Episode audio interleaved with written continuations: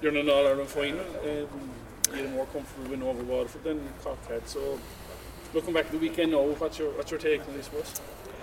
Yeah, well, first of all, we're absolutely delighted to be in the final. I think um, coming into this, there was, I suppose, you know, that whole aura we did three weeks off. Waterford had a nice bit of momentum coming in, how that would work early on. Uh, they hit us with everything they possibly could, and I suppose one of the great characteristics of Limerick is you know we, we didn't we didn't fall down there. I suppose we weathered the storm and, and stuck to the plan and kicked on and. Um, I suppose overall we were delighted to, to, to get over the line. Um, yes, maybe seven, eight points was a nice way to finish it out in, but at the same time, as we've seen throughout the, the year, you know, um, like 16 points was whittled down to three with Galway and Waterford, and, and of course ourselves and Tip. So they're not massive leads in, in, hurling anymore. So you have to be on your guard all the time. And I think uh, I think we did it well, and we saw out the game well. Managing that couple of weeks, as you say, when other teams are going week on week, it is nearly ideal. Sometimes you're not going for a load of weeks in a row. But was that a challenge for you? Um, not necessarily. Um, I think the, the, whole way we base the training sessions are around that, that kind of game based situation, and uh, I suppose with the competition for places in the squad, it has been great for us to be able to maybe take each other on inside here on a couple of nights, and uh, that has worked well, and it's kind of driven the, the level of the group, you know, driven driven the standards in the group, which has been great. So. Um, I suppose the worry playing matches week on week is you could possibly pick up uh, maybe extra injuries and, you can't beat the intensity of a championship match, you know. So from that side, we, we were probably lucky enough coming into that we were relatively injury free and fresh. Did you any of you stay on in Dublin or come back up? I should say to watch the, the match on Sunday. Yeah, well, we all came down. We all came down in the train after the game, and um, a few of the management team went up on, on Sunday to see Cork and Kilkenny. Yeah, so. Uh, they stayed there a bit longer than they, would expected. Uh, so it turned out to be a great game. So um, yeah, we, we would have watched that. Yeah what was your takeaway from that? It's shades of Limerick. Because in 2018, a game like that can bring a team on, you know, even though extra time is involved. Any manager was looking for, I Yeah, it wasn't, and uh, I suppose just the word in Kilkenny, like they are never beaten. They're unbelievable, you know, to watch them. They, they hung in there till the very end and, and managed to get it extra time. But again, I suppose one of the strengths that, that, that Cork are after coming out of now, or one of the real positives for them, is that mentally they, they can kick on after having that comfortable lead heading into heading into the, the end of normal time. Um, you know that'll be a big plus for them going forward. I, I, I would say that they kicked on in extra time. They seem to be fresher actually, even though they were the team that had played a lot of games. So, um, of course, they're a very young side as well. So, uh, and of course with the pace and, and, and I suppose freshness coming off the bench for them uh, helped them as well. Like that pace is what everyone is talking about. Mm. But I mean, he, he coped with it pretty well in the Munster Championship.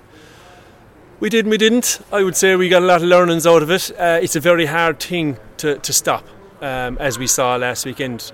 Um, if you get it right, you, you can be cut open. And I think you have to play in this Cork side. You know, there is on occasions that you're going to be opened up. Like they're just too good a side not to. And with that pace, I said, like it is a.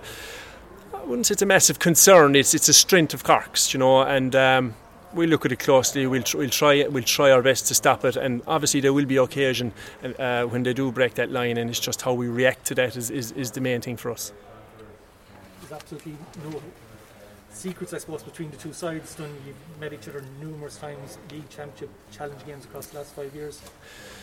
We have, and I suppose the the 2018 one, uh, as Michael said there, like it was. Uh, it was us that, that came back near the end and then kicked on in the extra time. But look, I suppose this year alone, um, we've played them in the league here. Um, we've played them obviously in the championship, um, and they got one, one over us there um, uh, the year before. So, like, very little between us. Like you know, the one thing about Cork is that they're a hurling team and like very skillful team, and um, I suppose a lot of similarities with Limerick, and at the same time maybe a, a, lot of differences in how we set up. So from that side, like we have seen enough of each other throughout this year, and um, you know a lot of that. Like, games take on their own lease of life as well, and, and obviously both teams are very good at sticking to the plan. So it'll be interesting how it'll pan out.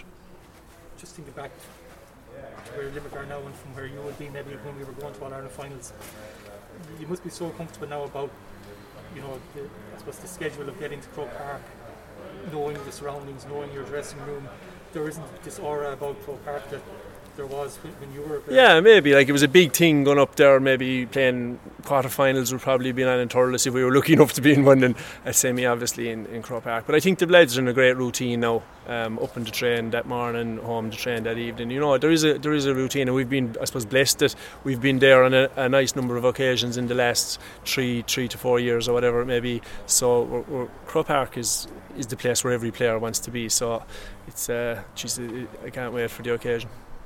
Within the camp, I'm sure you know you, you play it down to a, a game by game scenario, but you know you're, you're, you're living and working out the county. Have you sensed? Um, you know, that sense of occasion building? Yeah, oh, definitely. And uh, I suppose where I'm based out in West Limerick, we're probably 10 to 12 minutes away from the Cork border. So, and as you get closer over, you tend to see more green, green and white flags as the closer you get to Charleville. So, uh, you know, there's huge rivalry there between the two counties, and um, I suppose a huge respect as well. You know, and like the interesting thing, I suppose, about the weekend is is there's been a lot of banter going on over and beyond the county um, and even looking into Tipperary I suppose when we were 10 points down there was the, a couple of shouts best to look into qualifiers. And you know it's amazing the way things can swing around so fast. So like uh, you know heading into normal time I suppose there was question marks have Cork got the mental strength to kick on in extra time so they're after maybe swinging it back again now and that's a huge boost to them going in as it is us getting over Waterford so it has the makings of a really great final Donald, was there any change in the preparations given that Limerick were slightly later than usual at Croke Park? You spoke about Croke Park, how comfortable you are there. Was there any change for, uh, for Saturday?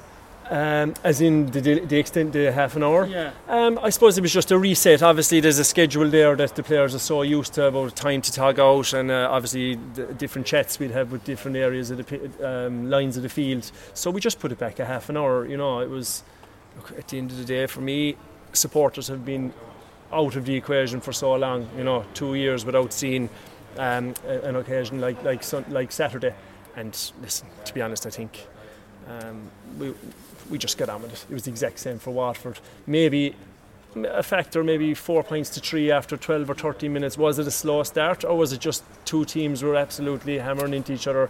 A bit of both, I would say. And you said a slow start, but for all of Waterford's start and the impressive start, it, was Limerick who were ahead at the water break. Yeah, that was, I suppose, a little psychological boost after 15 minutes because, in fairness to them, they threw the kitchen sink at, uh, at us and the hits that were going in. A lot of our big boys were on the ground, you know, which is a credit to them, and the crowd really got behind them. But, you know, mentally, I thought Limerick handled that period very well, and, and this still went in, uh, as I said, after at the water break, that point up, you know. So um, it was just a chance to, to, to regroup and, and, and maybe get ready for quarter two then.